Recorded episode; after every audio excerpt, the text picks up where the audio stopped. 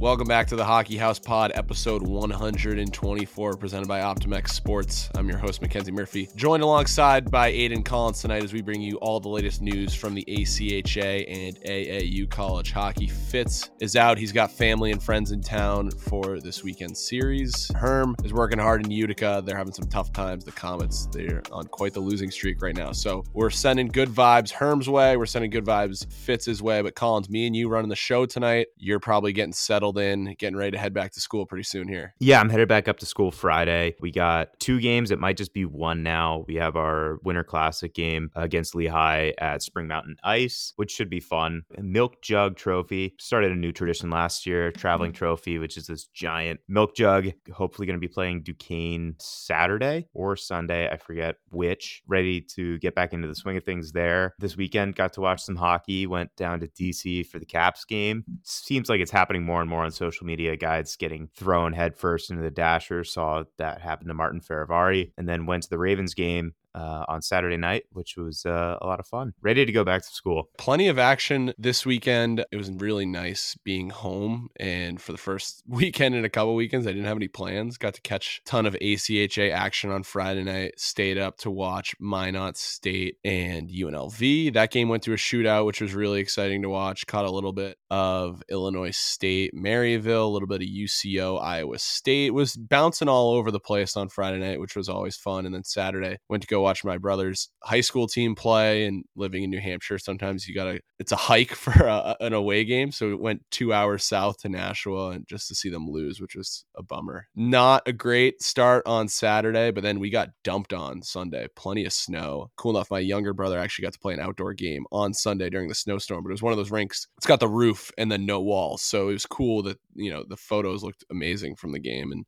glad everyone got home safe because the roads were terrible. Looking forward to this weekend's action, though. I will be at the Savannah Hockey Classic, which is always an exciting one. Friday night, we got Tennessee taking on Florida team we've seen already this year. Saw them down at Embry Riddle, which was really fun and looking forward to seeing those guys. And then our game of the week is going to be Georgia versus Georgia Tech. Really looking forward to this. A lot of tradition. It's now at the new Enmarket Arena. This will be the second year they do it there. It's actually ECHL All Star weekend too. I don't know if they're playing Sunday night against the Savannah Ghost Pirates. It'll be a crazy weekend in Savannah for hockey. And once again, we thank College Hockey South for inviting us down. It's going to be very exciting time. Get to catch up with College Hockey South Commissioner Kyle Nell. See some familiar faces. Coach Campy at Georgia. Really looking forward to it. Collins, we have a new intern this week. I know you know you were intern Collins for a little bit at the Hockey House Pod. We've got a new intern, Grace Murphy, the Stonehill College lacrosse player. My younger sister is going to be joining me for the trip. Tim Kalinowski out of the lineup. NFL wildcard weekend makes it a tough one for him to come down. Wildcard weekend is is always a can't miss, but glad to see Grace getting the call up. Yeah, I mean, I wish I was able to go. I think the plan was originally for me to go down earlier in the year, but I got school and my games I got to play next year, hopefully. Been talking online with a lot of the socials already. A lot of photographers going to be there. So we're, we're making the connections ahead of time. Looking forward to getting down there on Thursday night. It was, like I mentioned, really good weekend last weekend in the ACHA. AAU college hockey was absent this weekend. They will be making a return this weekend, making it return with a bang in Savannah. But some news around the league Hockey House getting a shout out from the local news was tuning in to 12 WBOY, the local news channel covering Clarksburg, Fairmont, and Morgantown, West Virginia. Collins, I'm sure you've seen this, right? You, probably watch that every night, right? They did a story on West Virginia's almost having third jersey for the run it had in the Hockey House podcast tournament. Really cool to see the local news picking it up. West Virginia did a jersey giveaway. They didn't end up winning, but they were still really good sports about it. They're selling replica jerseys still. UNC ended up doing a jersey giveaway to help get some votes in the championship round. They are now selling jerseys again. So we're just helping the ACHA economy right now. Jersey sales are through the roof for these schools. So really cool. I mentioned some snowstorms this weekend here in the Northeast. It was dumping snow in Montana this weekend. Got got to catch a little bit of Montana University versus Logan Lake. Logan Lake plays in the BCIHL. It is essentially Canada's club hockey. It is the ACHA of Canada. Another team that was getting a lot of love on social media this weekend was Simon Fraser. They typically play in the BCIHL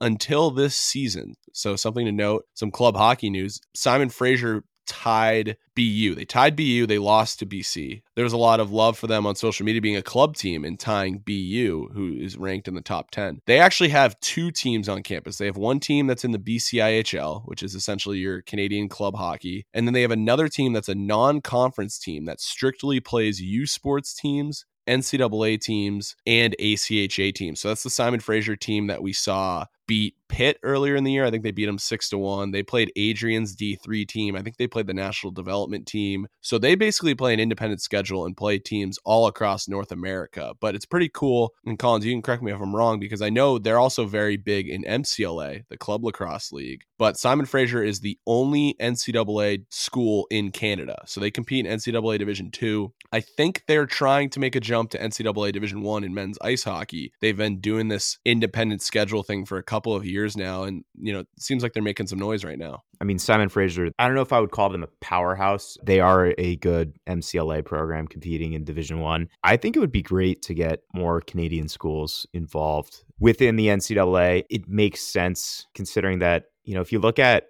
at least U Sports hockey, like if you threw Ryerson into the NCAA right now, they would you know be an amazing team. They're playing at the old Maple Leafs Gardens, and they you know, sell out almost every night. They're a really fun team to watch. I just think it'd be great for the league as a whole to maybe expand towards that NHL model, not just for the league, but also just college sports as a whole to have, you know, teams traveling up to Canada would make it pretty cool. Yeah, so they, they play in the BCIHL. Logan Lake, who went down to Kalispell, Montana this weekend, they played the University of Montana in an outdoor exhibition. They played one game in Missoula. Logan Lake took the victory in that one. It was the Grizz getting the victory outdoors. They basically played in a snow globe. This was a really fun one to watch. And they had a sold out crowd, food trucks, they had beer. It was it looked like a great event, one that certainly we'll have our eye on next season if they do it again. But would love to see more of these BCI IHL versus ACHA matchups in the future. I think it's really cool. Kalispell, Montana is like right on the border, so it's very cool neutral site for these two teams to face off. I want to give a little BCIHL spotlight, little Canadian club hockey spotlight. Cool to see them making some noise, just like the ACHA is here down in the states. But there's another team in Montana who's on fire, and they got off to a really good start in 2024, bouncing back from that semester-ending loss to their rivals across the state. It's the number 20 ranked ranked Montana State Bobcats. They're the number one team in ACHA M2 West. The ranking system has them at number 20 nationwide. They swept number one Lindenwood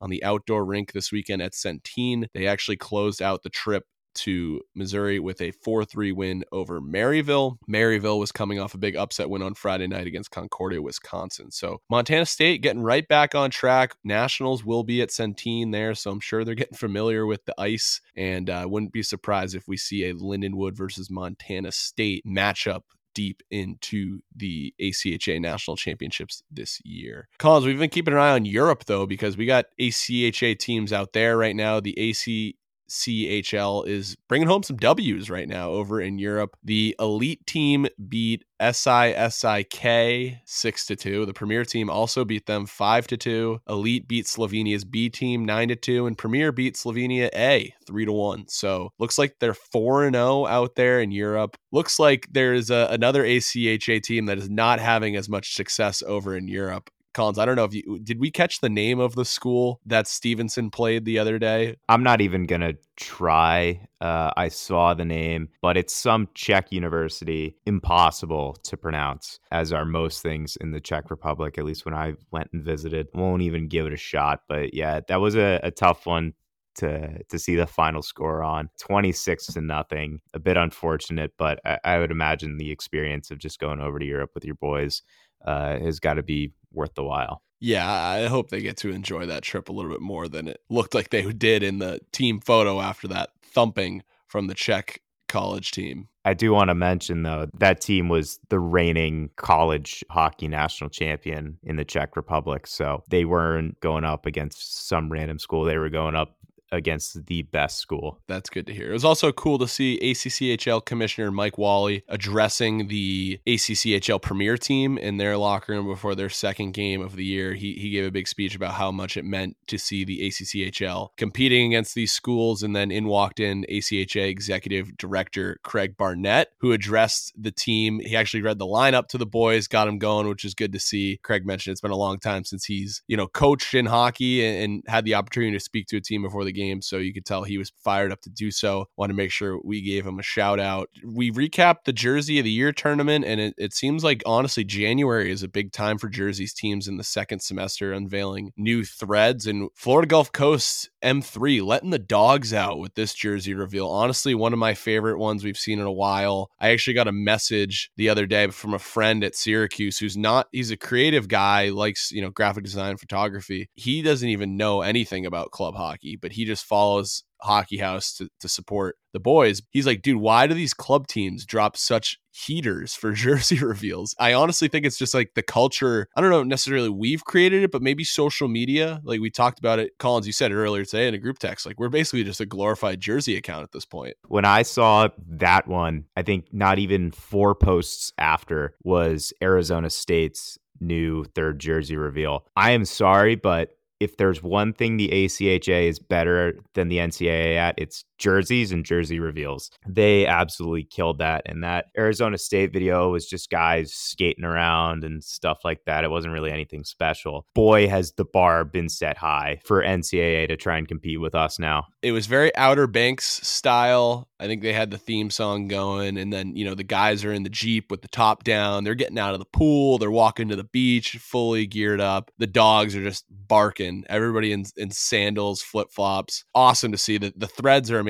Again, I'm not a big cream guy. I don't like the off white, but they they made it look really good, and they were in action this weekend too. So got to debut those sweet threads. Some other scores from around the ACHA, just a quick little roundup. UCO throttled Iowa State 12 to 1 on Friday night, 4 1 victory on Saturday. So clearly the Cyclones making some adjustments. Millersville had a big weekend with an overtime win. They actually lost to Army 9 to 1 on Friday night, but the boys at Millersville responded on home ice with a victory in overtime on Sunday. Minot got a big sweep over UNLV in the game of the week. The Beavers came back and won in a shootout on Friday night. UNLV jumped out to a lead. Minot came back. Then Minot took the lead, and then UNLV scored late in the game. Ends up going to a shootout. It was our game of the week. Collins, you and I picked Minot to win this one. Herm had UNLV. It does go to a shootout, which we know in the ACHA doesn't really mean anything. Should we give Herm a point in the pick'em. Well, we don't use a three two one scoring system, so sorry, Herm. Either you win them or you don't. And then it was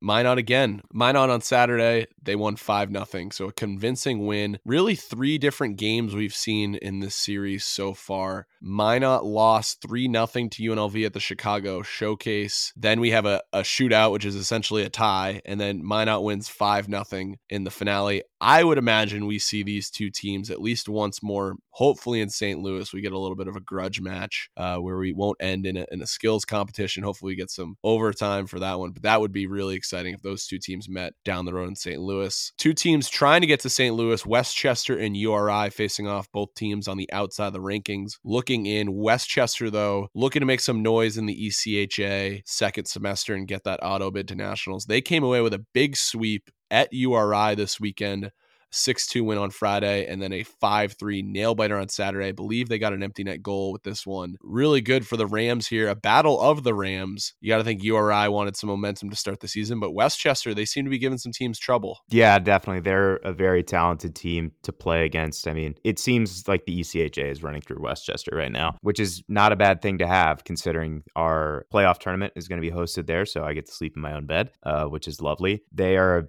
just a fast, very skilled team, well coached team. You know, if they got into nationals, they could win maybe two or three games. I think they're an underrated team. Another big one we had circled on the calendar last weekend was Niagara making the road trip to Indiana Tech in women's Division One action. The Purple Eagles got a 3 2 win, an upset win on Friday night. Indiana Tech returned the favor though with a 4 0 shutout victory on Saturday. Maryville and Illinois State went toe to toe. It was Illinois State with the upset win at Maryville on Friday night, and then Maryville responded with a 7 6 thriller in overtime on first responders night.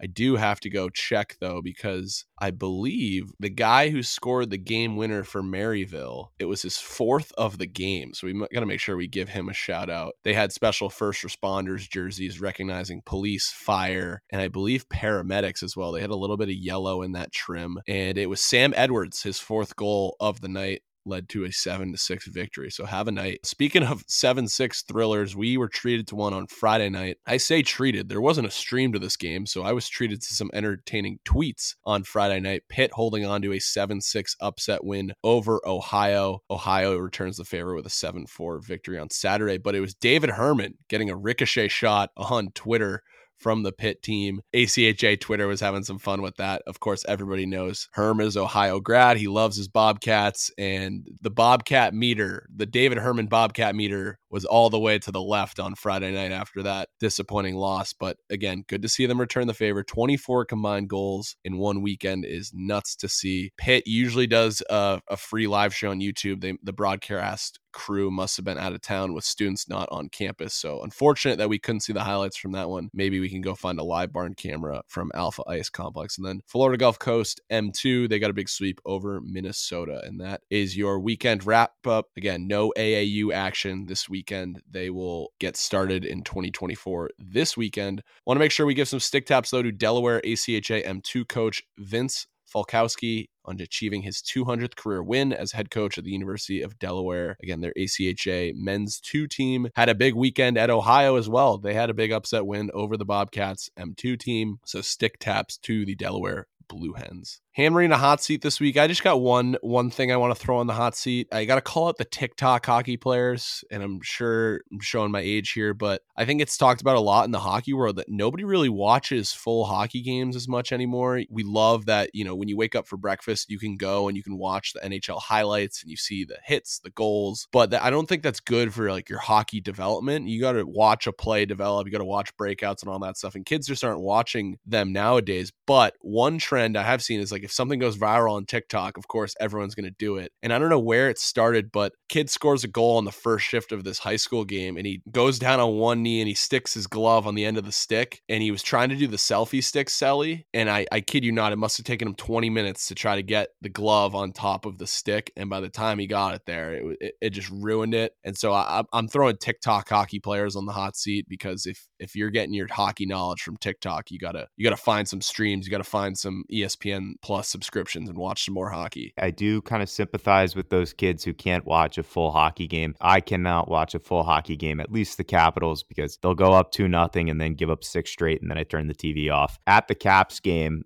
on Sunday. They always do the mites on ice. This one kid had like two goals and he's a pretty good hockey player for eight years old from the DMV area. They interview him after the game and he's like, yeah, you know, it's uh, it's really nice being out here on NHL ice. You know, you're from Southern Maryland, Northern Virginia. You do not have a Minnesota accent. Please stop faking it. It's like this kid was just fed Coach Chippy and um, the Zen guy just on TikTok constantly, and he just put on the accent, and like something's got to change. Speaking of mini mites, did you see the Halifax Mooseheads have like the mini inflatable for when the Timbits come on the ice between periods? That clip was going around the internet of the kids wiping out on their way out into the ice. Yeah, I saw that. That was that was really cute, really funny. You know, speaking of stereotypical hockey players, I was listening to the pregame show. UNLV did a great job. They do like a pregame show. They talk about both teams. They showed some Minot State highlights. They showed some UNLV highlights, some players to watch. And it was actually the de- debut of Nick Doyle, longtime follower of the Hockey House Pod. I actually remember following him in the early days. His at was like Disco Doyle or something. He played for Minot State and he took a year off from hockey, transferred. He's now at UNLV and he actually made his debut against his former team, Minot State, this weekend. And so they interviewed him during warmups. They must have asked him three questions and he was just like, he answered the first one like, you know, I just got to go out there and, and know my role and go out there. And it was funny. Like he didn't describe what his role was at all. He just said, I got to go do my role. They responded with a follow up question. And he said, like I said, I just got to go out there and do my role. I'm like, dude, relax. Like pregame interview in the ACHA. Can we get a little more personality here for this YouTube live stream? Hey, he's media trained. What can he say? Yeah, we, we need some showmanship though. This is UNLV ho- college hockey here. Let's let's see it, Rebels. That is true. Honorary hot seat for that. Maybe. I do want to take somebody off the hot seat, though. Again, I, I have it in quotes here. I wasn't familiar with your game. The Jersey Mikes, I've slandered them before. It came from a bad place. I, I vividly remember losing to Drexel and getting on the bus and just having wet Jersey Mikes, cold cuts on the bus. And I've never actually had real Jersey Mikes. I've only had like the catered stuff that you get on the bus, and it's you know it's been sitting out. It's it's not good. You know what I'm talking about, Collins. It's like soaking wet. Jersey Mike's loves to loves to throw the sauce on, and I went to Jersey Mike's the other day. My dad, we're, we're on the way home from this high school hockey game. My dad says, "Hey, you want to stop here? We'll get Jersey Mike's." And I'm like, uh, I like really don't want cold cuts for dinner. He was like, "Well, why don't we just get Wendy's?" And we go to Wendy's. Wendy's is closed. We got to go next door to the Jersey Mike's. I am so glad we went to Jersey Mike's because I got eh, you know chicken bacon ranch cheesesteak, and it was it was phenomenal. I understand the hype around Jersey Mike's, and I, I just want to come out and formally apologize for ever slandering. Yeah, I mean, I said before we started recording, if you do order Jersey Mike's and cater it for your team, you know, right after a game, you get on the bus, ask for the oil and the vinegar on the side so your sandwich is not super soggy and you can put it on yourself. That's the way we've been doing it at Villanova. It's the way to go. Really makes a world of difference. I'm glad you've come around on Jersey Mike's because at least in terms of like national, like in air quotes, delis, Jersey Mike's takes the cake over Subway every single day. I saw a TikTok today that was talking about Jersey Mike's maybe coming for Chipotle as like the go-to fast food place, and and I, I honestly Chipotle's been slacking lately, so I, I, would love to see that. Yeah, really inconsistent with the portion size. We notice Chipotle. We notice. Shout out to USA Hockey though; those boys getting Chipotle for a year. That's got to be an amazing feeling. Again, not that we we literally just slandered Chipotle, but I would take Chipotle for free for a year any day of the week. Yeah, I mean, my Chipotle just got here, so I'd be lying if I said I didn't like Chipotle. We'll turn over to interview this week. I actually have a really good interview. Looking forward to this one. It coincides with the Savannah Classic. We got a couple guys joining the show this week. Stephen and Craig, they're organizers of the Wirka Cup. It is a charity hockey tournament with club hockey alumni teams. What is better than getting the guys together long after graduation, get together to compete for, you know, a championship representing your school. So Stephen and Craig are going to come on. We're going to do a great interview with them. And as always, it's brought to you by OptimX Sports. OptimX provides teams the opportunity to build and manage their own website.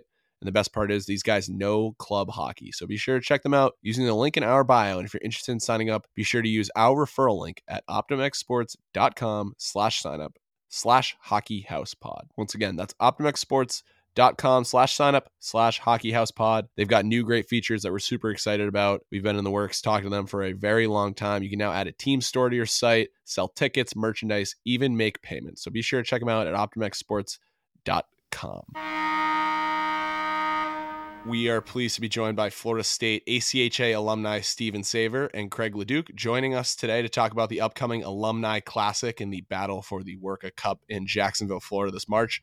Stephen Craig, welcome to the Hockey House Pod. Yeah, man. Thanks for having us. Yeah, thank you. Excited to be here. Yeah, we're, we're, we're pumped to have you guys on. It's actually fitting that the Savannah Classic is this weekend and uh, we're going to be down catching the action for that one. I know that's where this tournament was last year, I believe. So excited to have you guys on. Catch us up to speed. You know, you guys both played at Florida State. What are you up to now? Steve, we'll throw it over to you first. I'm the president of a nonprofit organization called the United for the Fallen. Uh, we started um, a couple of years ago after a hockey teammate of ours at Florida State passed away in 2021. We started this organization to support military families and Gold Star families across the country. Uh, John Wirka was he was a Green Beret. We wanted to honor you know his life and his legacy and his commitment to our country. And uh, so I've been running the the United for the Fallen program for the past two and a half years. Awesome stuff. And Craig, what about you? Played hockey at Florida State from 04 to 08. Um, moved up and down the East Coast for jobs and things like that. Currently settled in uh, Cary, North Carolina, just outside of Durham. And with Steve here, uh, founding board member for for Tough Foundation as well. Awesome stuff. Still tied to hockey too, and we'll, we'll get into that. Steve, you mentioned you know the reason that you're doing what you're doing. Walk us through what. How did we get this idea to do a tournament? I mean, you guys know just as much as I do. Like hockey guys just love sticking around and playing in tournaments. I imagine that's probably where you guys got the idea to do this.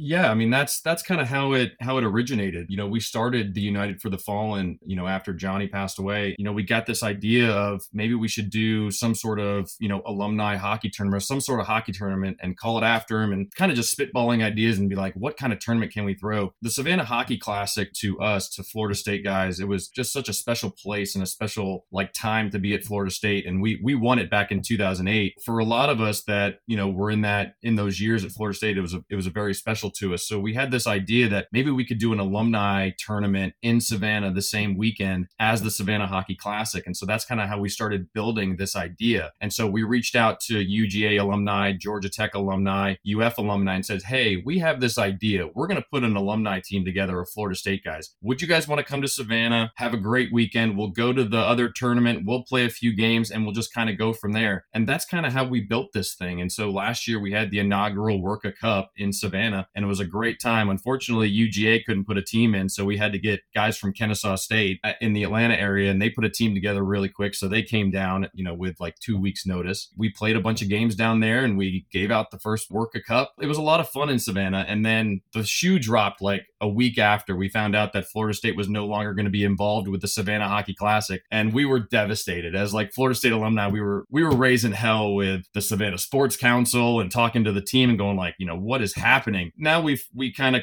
come down from that high, and we're like, well, we want to continue doing this, and we want to continue giving out the Wirka Cup. Maybe find a better venue, maybe move to a different location. Let's find some more teams. So that's where we're at with this year's edition: is moving to Jacksonville, Florida in March, inviting more teams, trying to find more people to come to Jacksonville and be a part of this whole thing and and make it a premier event every year. Well, the good news is you guys have chosen another warm location. So I can imagine it'll be pretty easy getting some teams together and you know, we're certainly looking to catch some of that, you know, the magic of the Savannah Hockey Classic that we've heard about all these years. We've seen plenty of photos and and hoping to get that this weekend. But Craig, when you first heard about you know the, this idea of, of doing the tournament, like what were your first thoughts? Steve had uh, pitched it to me first few months. I was like, this, you know, every year as an alumni there, has got to be i mean 20 30 guys that you're not even know like you're not aware of that they're going to the tournament to watch so you know you you fly in you guys travel to to savannah you show up and you're like oh like you know steve's here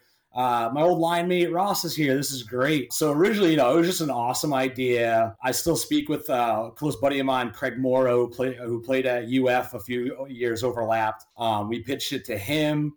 Um, and he was like, "Oh, I'm in New York, but uh, this is great." And then with my luck, the first year, so uh, my second child, he was born a little early, uh, about a month before the tournament. So unfortunately, I couldn't go to it this past year. But uh, yeah, Steve, I gotta ask because it's hard enough as is tracking down alumni at the school that you played at. What is that like tracking down alumni for schools that you didn't go to? Uh, uh, that's that's a great question. I think that'd be a, a, better question for these alumni that we that we reach out to. I mean, it's living in Atlanta uh, so I, I, live in Atlanta currently. I've lived in Atlanta for um, like 12 years now. Um, and so I, I, get to know a lot of the local guys. So I know a lot of Georgia Tech guys. I know a lot of Georgia guys. Um, and we still have a lot of contacts with, with the UF guys in Florida. So it, it, was kind of easy to, to find those guys. Now what we're struggling with is finding the other teams. You know, we reached out, uh, we reached out to Ole Miss and Ole Miss has, a, has put in a team for the tournament this year through just different contacts. Like, Hey, who, who does UGA know? Who have they done other alumni games against? And so they gave us Ole Miss, and we reached out to them, and they were in. And then we reach out to USF, UCF. I mean, other teams that we've played against in the South. And there's there's a good network of guys. There's guys that still play beer league hockey. I mean, here in Atlanta. I mean, guys from all over the country. There's a guy from Penn State. There's a guy from Northeastern. You kind of feel it around, and you talk to them and say, "Hey, do you have an alumni group that you still talk to?" And that's kind of how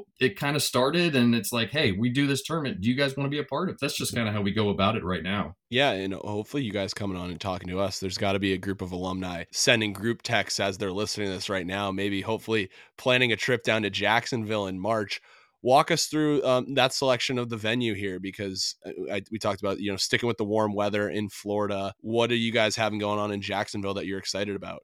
Well, I'll uh, I'll plug the Players Championship. It's the same weekend as the uh, the uh, alumni classic in Jacksonville. So there's there's a lot going on uh, that weekend in Jacksonville. So it's uh, and it's also St. Patrick's Day. It's a busy time of year. It's it's a lot of stuff going on in Jacksonville. But I mean, the biggest thing for for especially for Florida State, and I'll say this: uh, Jacksonville was our home rink for a while. There's no ice hockey. There's no ice rink in Tallahassee, so we would have to drive to either Jacksonville or Orlando just to practice. And so the Jacksonville rink I mean, we would drive across, you know, 150 miles across I 10 just to have a Friday night and a Saturday night practice. So we're familiar with the rink. They've done some renovations to it uh, recently. So they have added another sheet and they've added a restaurant and a bar. So it, it has gotten a lot, a lot better over the years. It's a better facility. It's got two sheets of ice instead of just the one in Savannah, actual locker rooms with showers.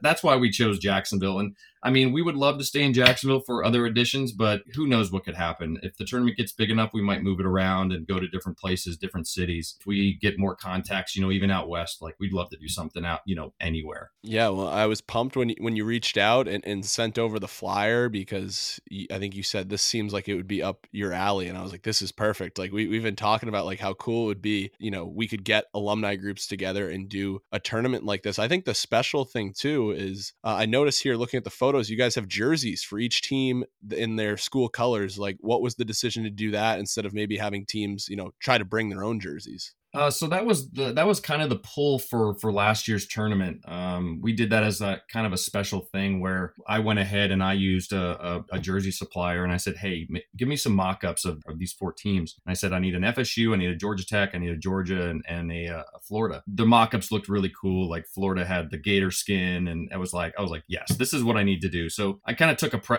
took some pressure off of those other guys, being like, "Hey, if you get your alumni to Savannah, I'll have jerseys for you. I'll have socks. It, it's going to be part of your registration package.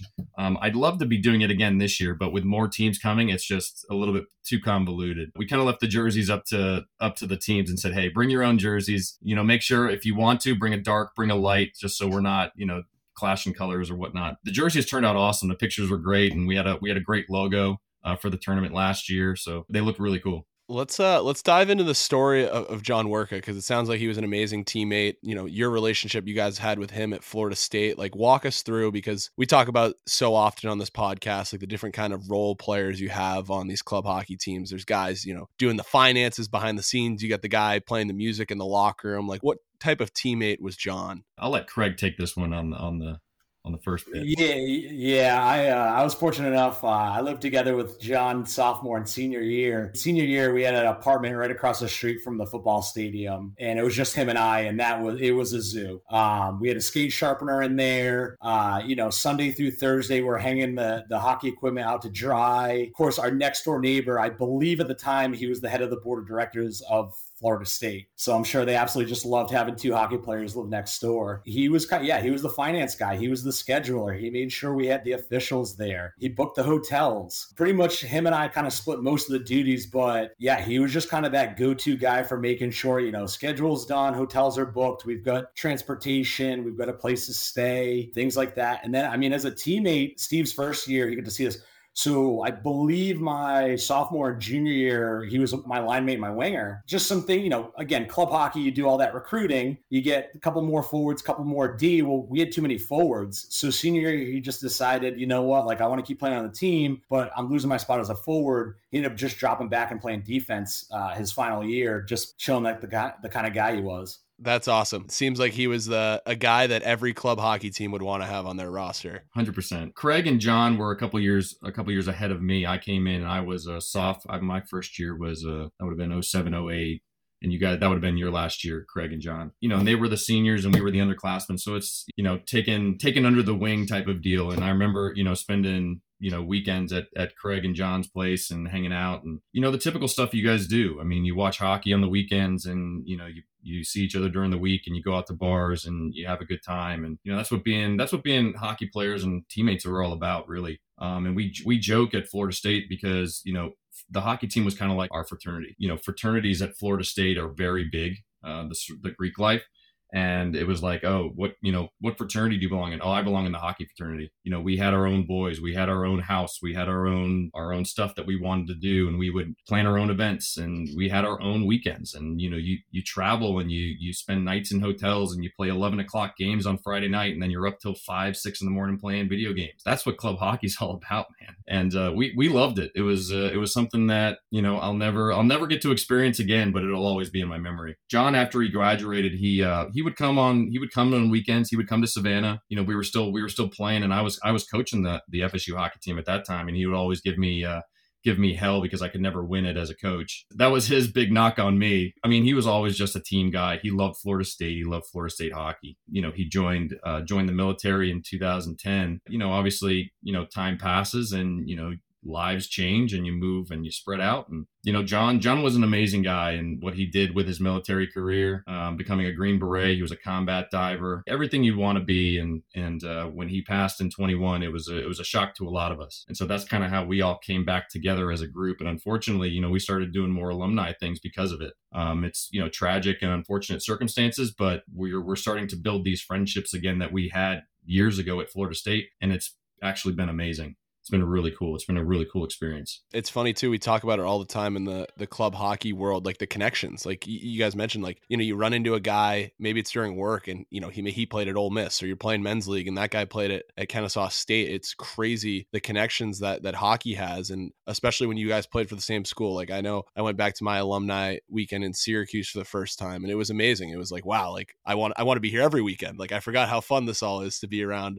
you know, playing hockey with the guys. Like we woke up, we played the alumni game at 8 a.m. on a Saturday, and we were battered and bruised, but nobody wanted to leave the next morning in the locker room. I think that's kind of the idea with this tournament is that, you know, everyone talks about, especially at our age, um, uh, Mac, I don't know how old you are, but I'm in my 30s. Craig, you're, you're almost 40. I don't want to age you. You know, we talk about, you know, I'm a golfer too, and I go on my golf buddy weekends. I want to make this kind of like the buddy, the hockey buddy weekend. You mark it on your calendar. You know, you're going to Jacksonville, Florida for, you know, St. Patrick's Day weekend. All your buddies are coming. You're going to play a couple hockey games. You might go to the beach. It's going to be the new buddy weekend. That's what my wife calls it anyway. She's like, oh, you're going to Jacksonville for your buddy weekend. It's like, well, yeah, that's what it's all about. Once you, once you start meeting these guys, and, and it's not just the guys that we played with, you know, in the early and late 2000s. I mean, we're meeting guys that just graduated like two or three years ago and are coming to our alumni events now. And we're getting to know these guys. And so we're kind of bringing them into our fold of like, hey, welcome to the alumni group. And that's even more fun because those kids, they're, they're fresh out of college. They have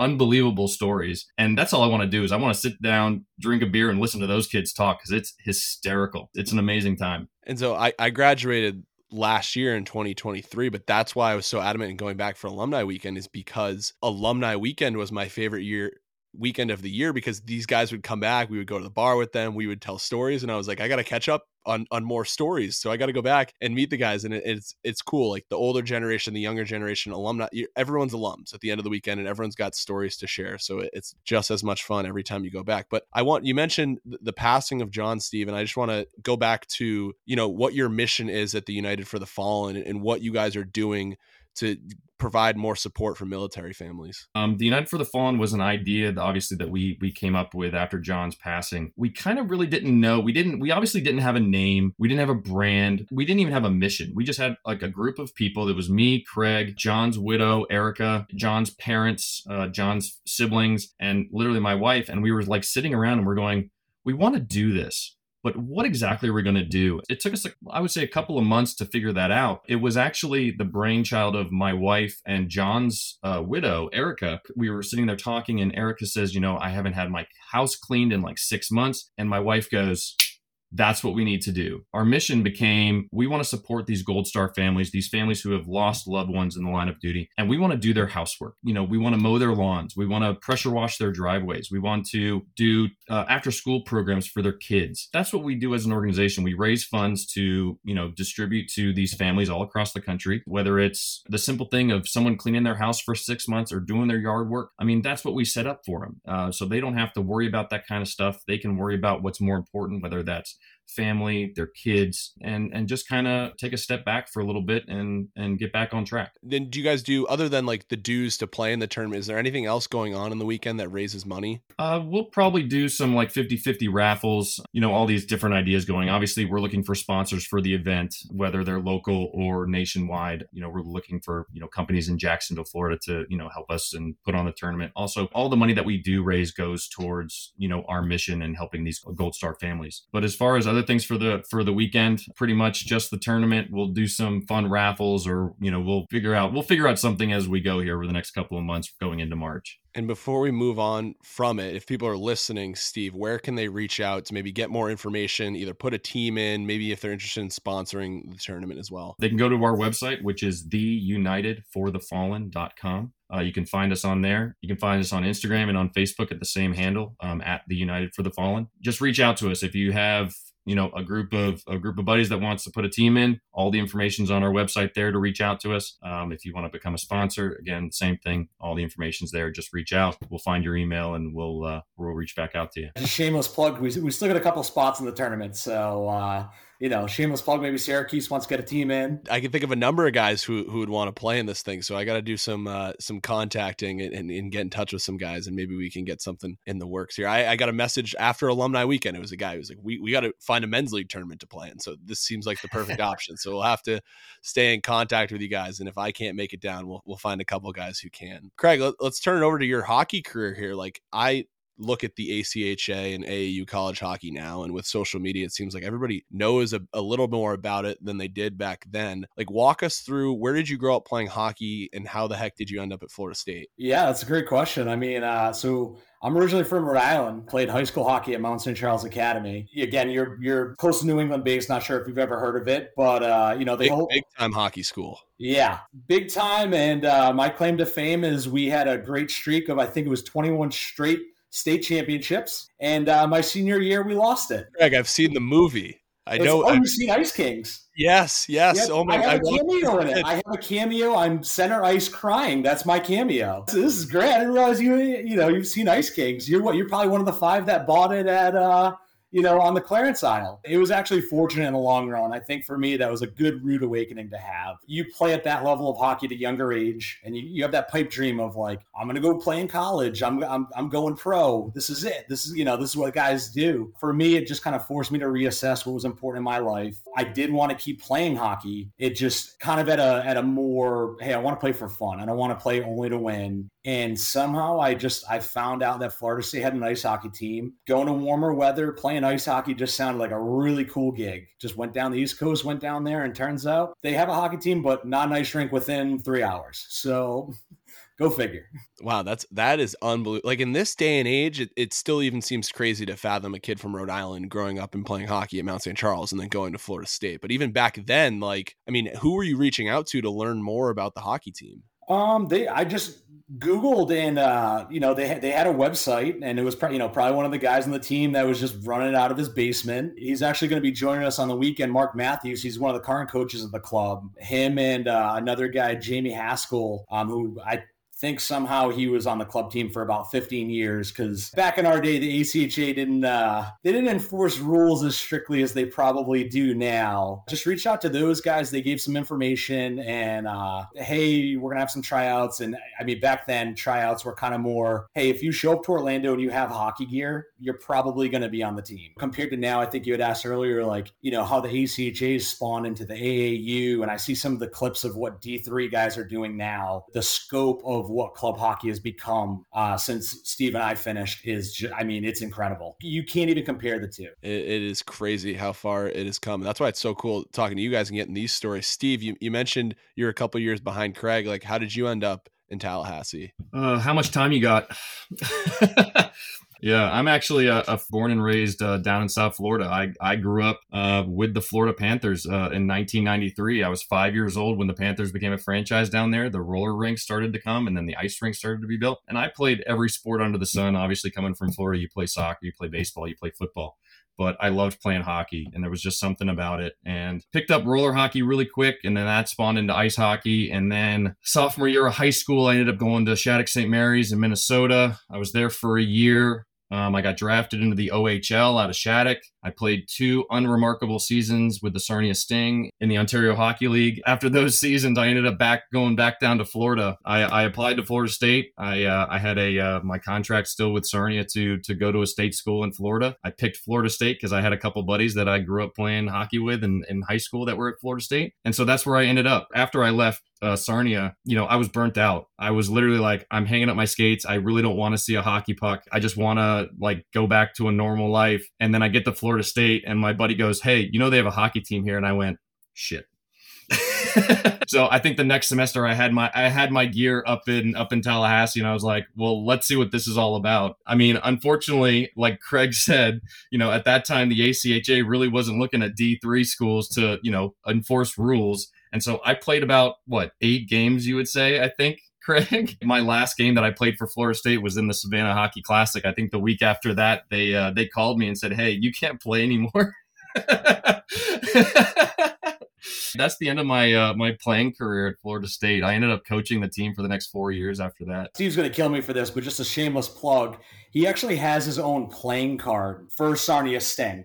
So I uh, did some some researching, and I, I, bought a whole team pack here, and uh, I had him autograph it uh, not too long ago for me. So good good keepsake there. I think he found it for two dollars on eBay. That is amazing because Steve, as you're telling your story, I'm, I'm, looking you up here, and I'm looking at the same exact trading card that Craig is holding in his hand right now in Google Images. So it's funny too. Craig mentioned not too long ago that it's crazy, you know, how many more rules that the ACHA probably has. And as soon as you said that you played in the OHL, my mind starts, you know, racing. I'm like, wow, did this guy sneak through the cracks? And, and they cracked down even back then. But you got to play in the the Savannah Classic, which is pretty cool. And and the fact that I can Google your name and there's a photo of you playing against Florida in the Savannah Classic is pretty cool. One of the two best hockey games like of my life. Those two games brought me back to the game of hockey. It li- literally did. Like it was it was so much fun. Florida State hockey, I mean, it it was refreshing. Let's say that cuz you go from high school hockey to playing in the OHL back to like you know this mm-hmm. club hockey team where it's just a bunch of guys who just want to play. Like there was no like pretense of like hey we're going to go out and win championships. And it's like no we just want to play. We're driving to jacksonville. We're driving to orlando. We don't care what time the ice is available. We're just we just want to play. It brought me back. It brought the love of the game back back to me. And so i'll, I'll always thank florida state and the club hockey for doing that for me well, we got to talk about it while while we're on the subject because I, I, mean, you guys see it nowadays. Like attendance at sporting events is not what it used to be, right? Maybe in the streaming days, and now that we're in the cell phone era, where you know, I didn't watch the Winter Classic the other day, but I saw every clip and highlight from it, right? So I don't need to tune in on TV if I'm doing something during the day. And um, you know, now the Savannah Classic is at Enmarket Arena, and there's a great crowd. But I look at some of these old photos from the time you guys played, and this place is rocking in Savannah. There is not an empty empty seat in the house. That must have been Steve. You mentioned you probably played in some big time games in the OHL, and probably nothing compared to the environment in Savannah. It was a different crowd. I mean, it's 8,000 people jammed into this little civic center and they're just stacked on top of you. I mean, that was that was the coolest thing is that you know, the arena is not that big. The seats sit really high up and so it almost feels like the crowd was like on top of you. Um, it reminded me of playing in, in Windsor in Ontario because the the crowd sat a little bit higher than the glass at Windsor. They were above the glass, they weren't below it. It, it had that feel, but I'll, I'll tell you this: in 2008, the games that were played that year at the Savannah Hockey Classic, three of them went into overtime, and it was I mean, off the rails. So we scored the game winner against Florida with three seconds left to go in overtime to win the thing. And I mean, you talk about people like rushing onto the ice. I mean, it was complete chaos. I mean, people are going nuts. Like Georgia and Georgia Tech had to play after us, and they were like trying to get us off the ice, and we're like, hell no. We are not getting off the ice. We're milking this for everything. It, it was crazy scenes. I mean, Craig can probably have some memories of that, but I remember just it being insane. It's the one tournament that all year, this was our selling point. If we had a freshman coming in, that they're like, oh, you guys drive three hours to play a game? Like, I don't know all we would do is put up photos and just talk about our experience at the tournament. They bring you in, you get in a night early. Both Friday and Saturday, you get noon skate arounds. I mean, you're treated like a pro the entire weekend. So you get your noon skate around, you show up, they want you there like dressed 20 minutes before game time. They announce every single player one by one, you know, from Providence, Rhode Island, number three, Craig put a spotlight on you. They make ice, I think, every period. You go to the locker room, you got 40 kids screaming, I want a puck, I want a stick. And you're like, I gotta pay for this myself. Like this isn't, you know, I go go go ask Sidney Crosby for a stick. Like I can't I can't afford to give you my Easton Synergy. At the time, too, I mean, probably not many venues for NCAA were serving beer. So I mean, people are just, you know, they're drinking all day, they're watching these games, they're, you know, they want to see guys fight. Just I mean, we we had uh Morrow and uh, Ross Burnkrant one year square off, two guys square off center ice to end a game. I think three years we had games end in a shootout. Back in the day, the games were really close. The teams were evenly matched. Friday night we'd play Georgia Tech, then Florida would play Georgia. Saturday night was rival night and that's where we'd play Florida. So everyone was always dialed up a little bit more. And then you'd stick around, watch a little bit of the Georgia Georgia Tech game. I mean, the crowd for that game was just it, it was just insane. It was a lot of fun. I mean, it, it, looks insane. And Craig, you mentioned you know, growing up in Providence, Rhode Island, probably a big Hockey East fan growing up, if I can imagine. You know, I grew up a UNH fan. Dad went to UMaine too, so we always went back and forth between the two rinks. I've never been to the Savannah Classic. I'll go this weekend. I would always describe it to people as it's the South's Beanpot. Is that on par? Like, it's so hard to, you basically build up all season. It's the rivalry games, packed house. It's so hard for people maybe outside of the sphere to understand why it's such a big deal. They would always tie in like again, you got four teams that are relatively close. There's a football rivalry there. There's a regional rivalry. Georgia Tech, I don't know if they're considered a state school, but it's all essentially public schools. And even during the season, like I think back in the day, we would play Florida, counting the game there. We'd play them probably about five times throughout the season. So that was either the, the third or the fifth time we'd play them. So usually by that time, there's stuff that's carrying over from the previous semester that you're just like, I just can't wait to get this out of my system. Like, you know, so and so cracked me, you know, two months ago, and this has just been boiling up, and I'm ready to unleash fans that you know they oh I remember you from two seasons ago, and do you remember this play? And and I mean it just they give out the cup, they have M- MVPs for each, uh, maybe not each game, but I think each team gets awarded an MVP trophy. We would always have a contest of who could do the most damage to the MVP trophy, but uh, yeah, I mean it just it, it was always such a fun time. Yeah, we'll uh, we'll definitely give you some recommendations for Savannah. We've been there obviously enough to recommend every good pizza place or every good bar. There's plenty of fun to be had, Mac. There's plenty of fun to be had down there, man. I'm, I'm jealous you're going this year. Yeah, we're really looking forward to it. You know, it's just crazy. Like we went down to start the year. We went to Daytona and we caught the home opener for Embry Riddle versus Florida, mm-hmm. and that place was packed. Like, did you guys play there back in the day? What oh, a barn! Yeah. Their locker rooms are under their stands, so you're getting ready, and all you just hear is the whole 30 minutes, just the, the crowd's getting amped up, and you're like, oh goodness. You come out of the locker room, and almost like clockwork, the very first thing, beer's getting poured on you. This is how I got to start tonight. Like, I'm just, I'm getting yelled at already by, I don't know what, maybe 800 kids behind me. I'm getting beer dumped on me. I, and that's a small rink. It gets loud in there. You got 800 people. They're pouring beer on you. There's a good chance that they're going to be flying you when you fly like American in a couple months. And normally for us, it, was funny too because we'd always open up. They would usually be our first weekend game every year because we had new guys. We couldn't get new jerseys in time, so it would always be like a hodgepodge of jerseys for us too. So it was like kind of like a really glorified men's league game where we got like three versions of Florida Florida State jerseys on the bench just because it's like, all right, well, you're new, so it's going to take another two weeks for those jerseys to come in. I gotta imagine too. You know, talking about the jerseys this is probably something that that John had to work with back in the day. But were the trademark and licensing rules a little more loose back in the day? Could anyone just throw the the Seminole logo on a jersey and, and go about their business, or were, were they giving you guys a hard time back then too? Back then, there were ways around things. You know, I don't think companies had to report it as much as they do now. I will say, I think too, with us, fortunate. So, like, I also worked in our campus rec office, so I had a relationship there that we kind kind of could get some stuff passed. Not, you know, not saying that the school didn't, but the school approved it, but being there on campus was a little hard. But I, Steve can go into lately, they've really, really reined it in. I, I love Florida State. I love them so much. But when it comes to anything with their colors or their logo, they are super protective. It pains me. I, I love, I love the thing you guys do with the jerseys and it's so cool to see all those jerseys and it pains me so much because i'm sitting there going like we could have the most kick-ass jerseys in the league. Fsu will not like approve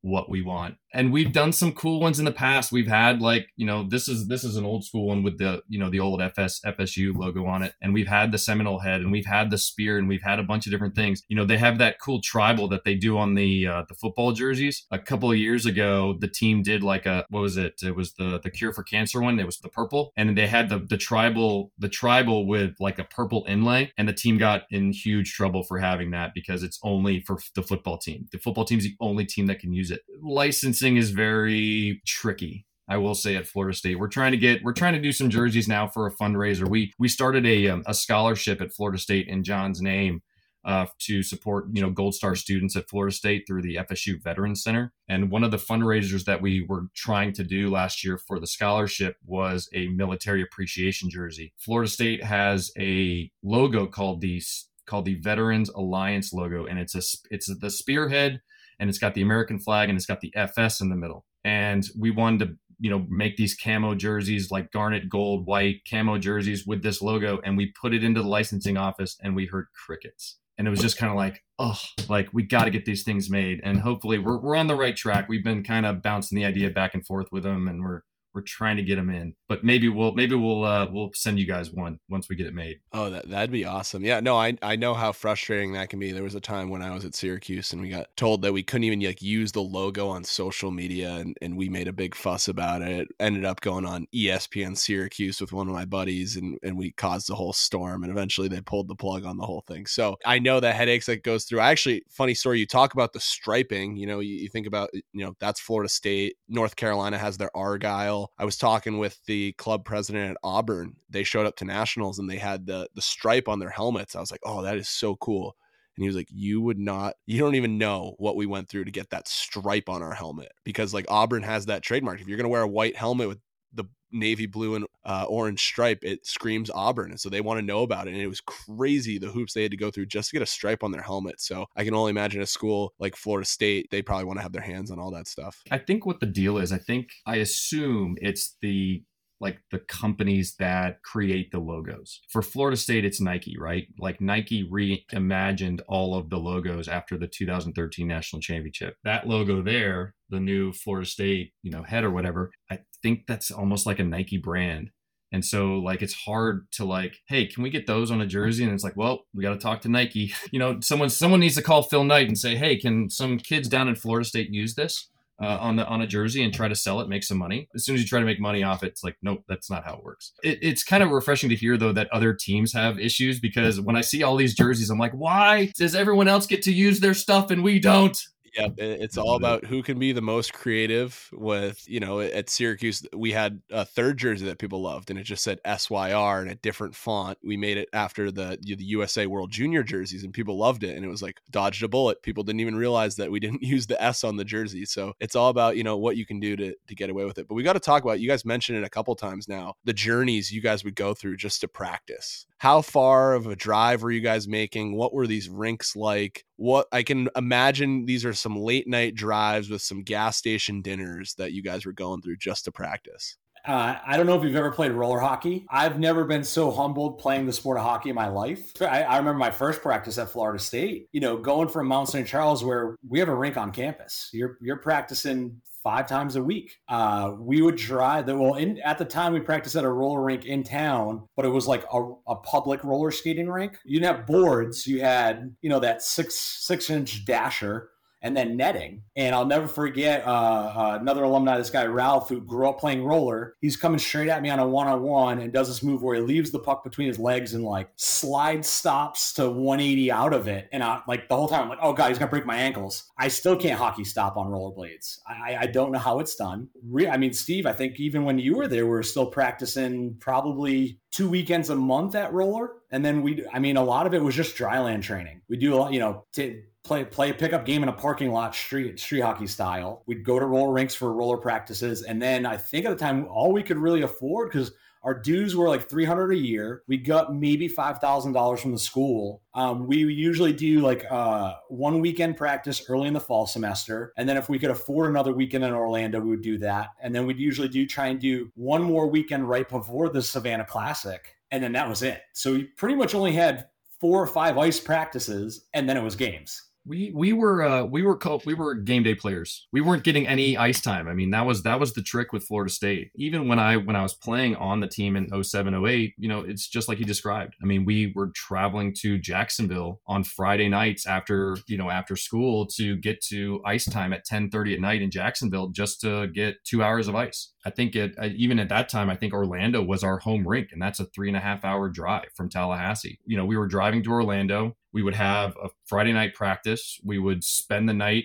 If uh, one of the guys at the time, his parents, that he was from Orlando and his parents had a huge house. 18 guys would be crashing in this guy's house on a Friday and Saturday night. And we'd be doing practices. And then we'd just Sunday morning drive back to Tallahassee, you know, play games the next weekend. And we'd have six weeks of games. And then it would be Christmas break, and then we'd come out of Christmas break and okay, let's go to Jacksonville because we have one week to prepare for Savannah. That was our practice, and that was it. And that's that's that that was like the last practice we would have for the year because the rest of the year would be games. That that is unbelievable. Well, I have I have one question too, and, and we can skip it if, if we need to. But there is one Florida State hockey alum that I'm familiar with because I followed Barstool Sports for a very long time, and that is uh, John Feitelberg. And I'm just doing a little research here, and it says he played four games in the 08-09 season, so that had to have overlapped with you guys. And I'm getting some head nods here, but any stories about his time as a Florida State Seminole hockey player? I've got a lot of them. Um, the one that is just sums him up in my entire thing. So a buddy of mine and I went to pick him up for a, for a you know weekend game. I don't remember where, but you know Friday afternoon we're swinging by Fight's house, and he's like, "Guys, I've been robbed."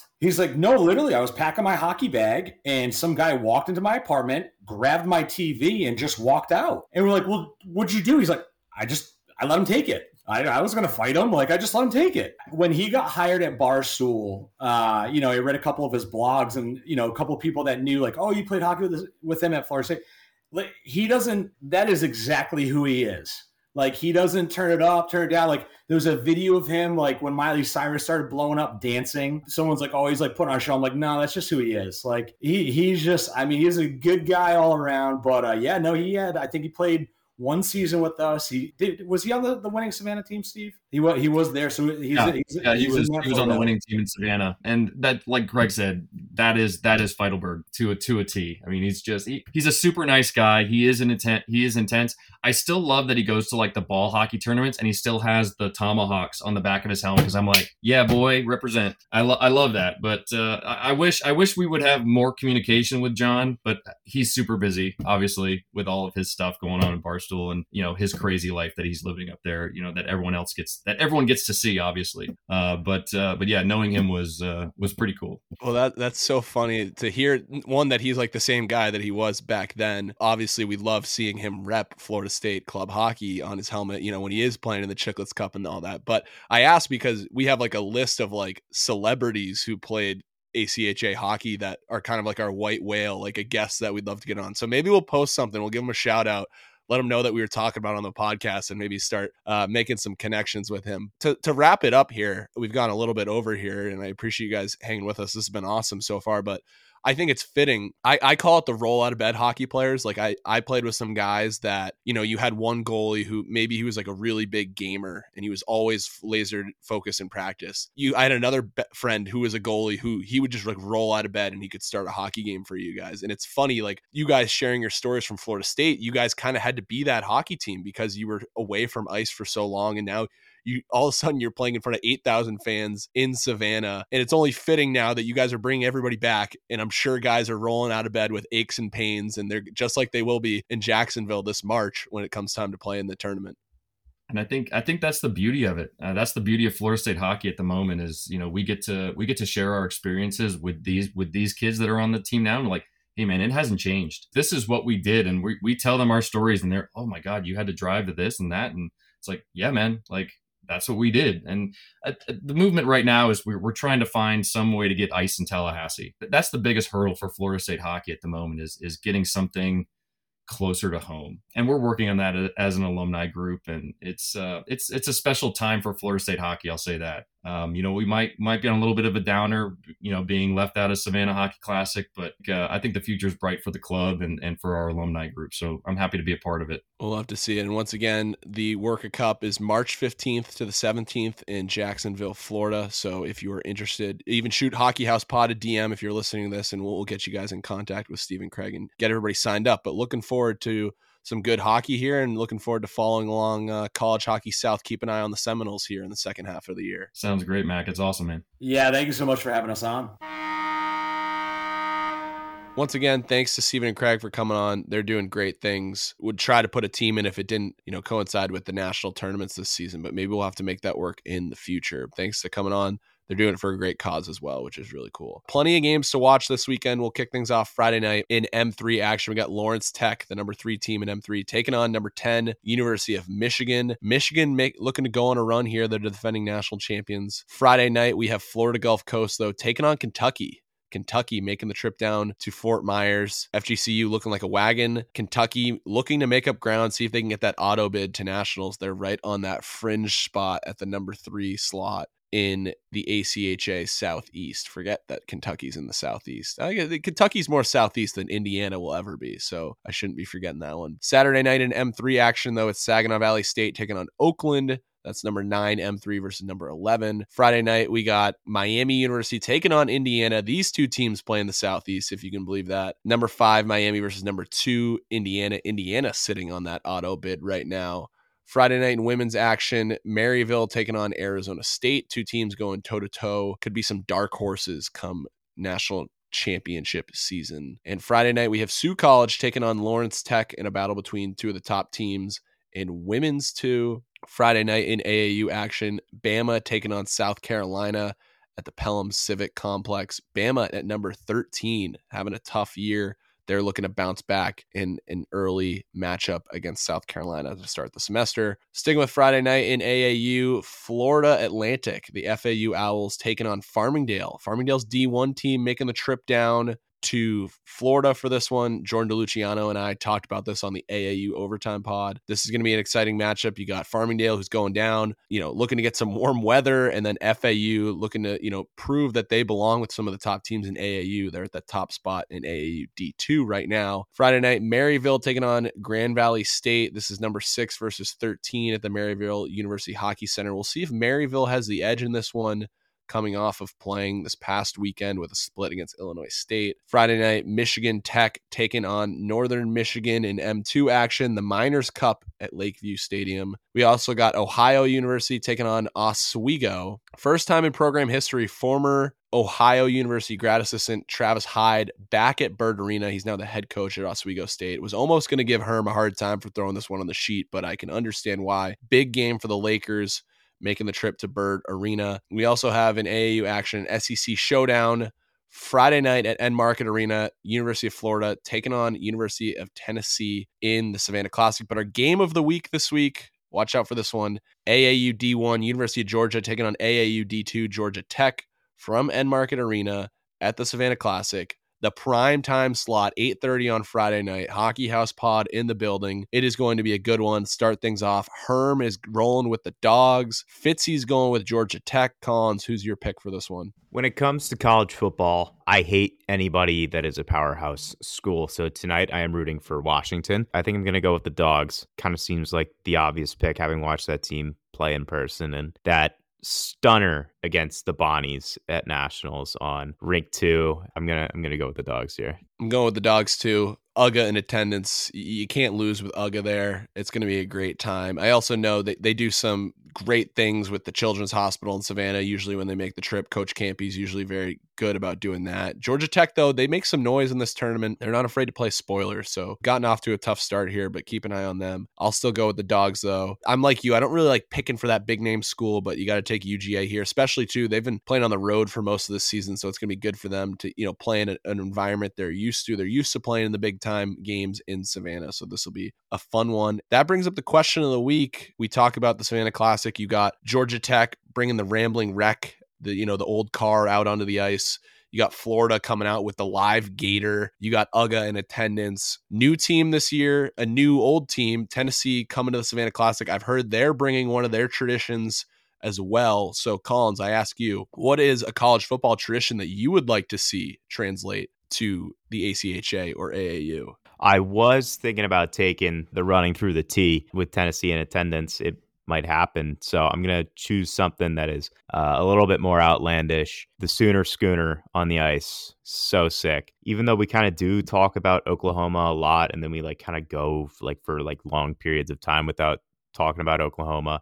I feel like it's a program that just can't be ignored and one of the coolest programs, at least in the ACHA. A more minor college football tradition, though, I'd like to see. I mentioned it before. I want the Battle of the Blue. I want Villanova versus Delaware as a staple game every single year. It's a great FCS college football rivalry, and it needs to make its way back to the ice because it's been probably five or six years since it last happened. Let's make that happen. Power of the Hockey House pod. Let's put it to work here. My tradition, I was thinking, what would I do? And then, you know, I woke up this morning and I was like, what am I going to wear for work today? And I actually threw on my Clemson shirt. Um, I'm not a fraud fan. I'm just a, a bandwagon fan. I'm not even going to call myself fraud. Just hopping on the bandwagon, went down. Tim Kalinowski showed me the way when we were down in South Carolina. Got to experience that. And I was like, you know what? That was probably the best college football game I went to all this this year. So I'll rep the Tigers today in the final day of the college football season. I would like to see, you know, Clemson in football has the running down the hill. I want Clemson to go mystery Alaska style and do the skating down the hill onto the ice. I think that would be great to see. If we could do an outdoor game, maybe in Memorial Stadium, and they come skating down the hill, I think that would be great to see. Mystery Alaska vibes, though. If they can do it in the movie, they can do it in AAU college hockey. So that is my pick for a college football tradition I'd like to see on the ice. I gotta mention though, like most hockey players, I've never skated on ice downhill. I've skated on rollerblades downhill. Maybe throw like a Red Bull crashed ice course leading down to the uh to the rink throw some jumps in there, some some punching bags. Why not? A guy at my rink who played men's league a couple years ago, he did the one. At, they did one at Fenway Park, and he was in that one. So curious what what hockey skills translate to that. I mean, you got to be good on your edges. I feel like it's almost like more like skiing than it is like playing hockey. So an ACHA crashed ice tournament would be great. You want to talk about views here? I mean, if we had schools going head to head, that would be what an obscure club sport. If we had crashed ice in ACHA and AAU college hockey. 611 thoughts. Make ACHA crashed ice a thing. Just maybe don't send your best players out there because they might get injured. True, true. Uh, we, we forgot to mention one, an honorable mention for games to watch this week. Want to mention the nuclear shootout going on in New Mexico in the Los Alamos. This game is basically played on the side of a mountain, a really cool venue outdoors, no roof. You got Air Force, Arizona State, Missouri State, and University of New Mexico going head to head in ACHA M3 action outdoors. So we're going to keep an eye on that one as well. But that wraps up the show for this weekend. As we mentioned, myself and young Grace Murphy, the Hockey House Pod, making the trip down to Savannah. So we're looking forward to seeing everyone there. Make sure to say hi if you see a Hockey House hoodie or the hats. We'll be on the lookout. Maybe we'll have some stickers on hand, give those out to some people. Maybe have some other prizes we can give away over the weekend. As always, tune in to the Hockey House Pod on all social channels. You got Twitter, Instagram, Instagram, TikTok. That's the one I'm missing. Couldn't think of it. But at Hockey House Pod, we'll keep you up to date on everything ACHA and AAU college hockey this weekend. And we look forward to seeing you all next week. See you, boys.